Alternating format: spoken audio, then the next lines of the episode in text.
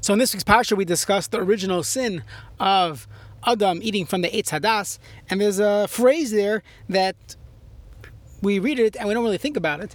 It says that when you eat from the Eitz Hadas, you'll be yoidei toivara. That by eating the Eitz Hadas, man will now know good and bad. And the question is, what's wrong with knowing good and evil? What's wrong with what's wrong with that? Isn't that how we live our lives?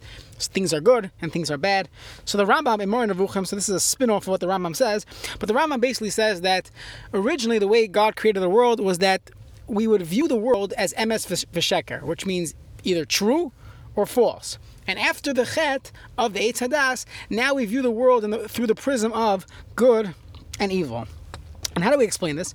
So let's say someone would tell you, you know, on a sunny day, let's say today's a sunny day, they'll say it's sunny is or is it it's it's sunny outside. Is that a good statement or a bad statement? And you would say, what do you mean? Good or evil doesn't have anything to do with the sun shining outside.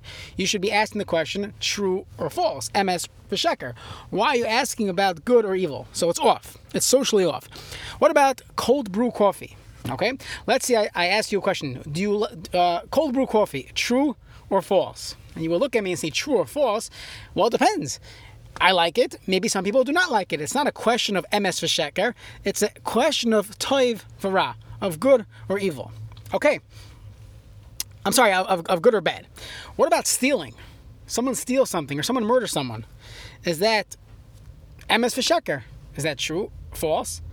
Or the natural reaction would be that's bad or something is good.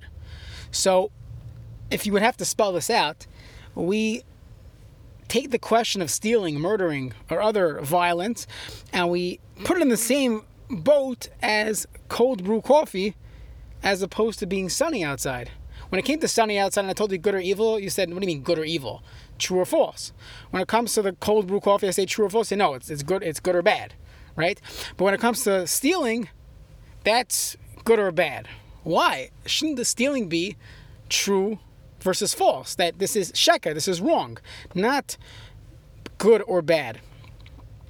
And from the Rambam, this actually plays itself out in today's current culture that when you lose sight of emes v'sheker, of what is correct and what is incorrect, and it's instead replaced by toivara, I feel it's good, I like it, versus I don't like it.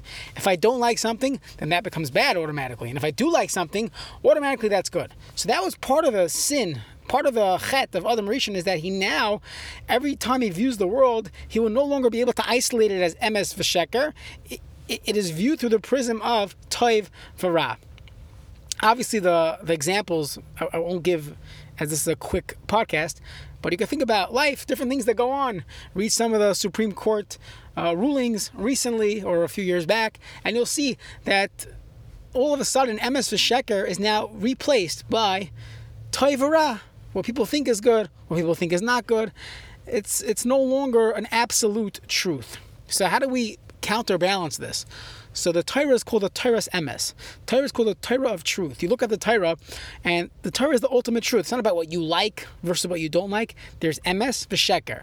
Stealing in the Torah's world is not just ra, that I don't like it. It's sheker.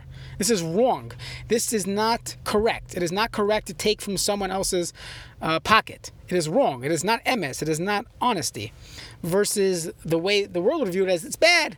Well, maybe it's not so bad, right? So perhaps that's a lesson to take from the Rambam and the Moreh Nevuchim regarding Toivara and has now replaced emes v'sheker. The way to push back on that is the ultimate emes of Teiras emes.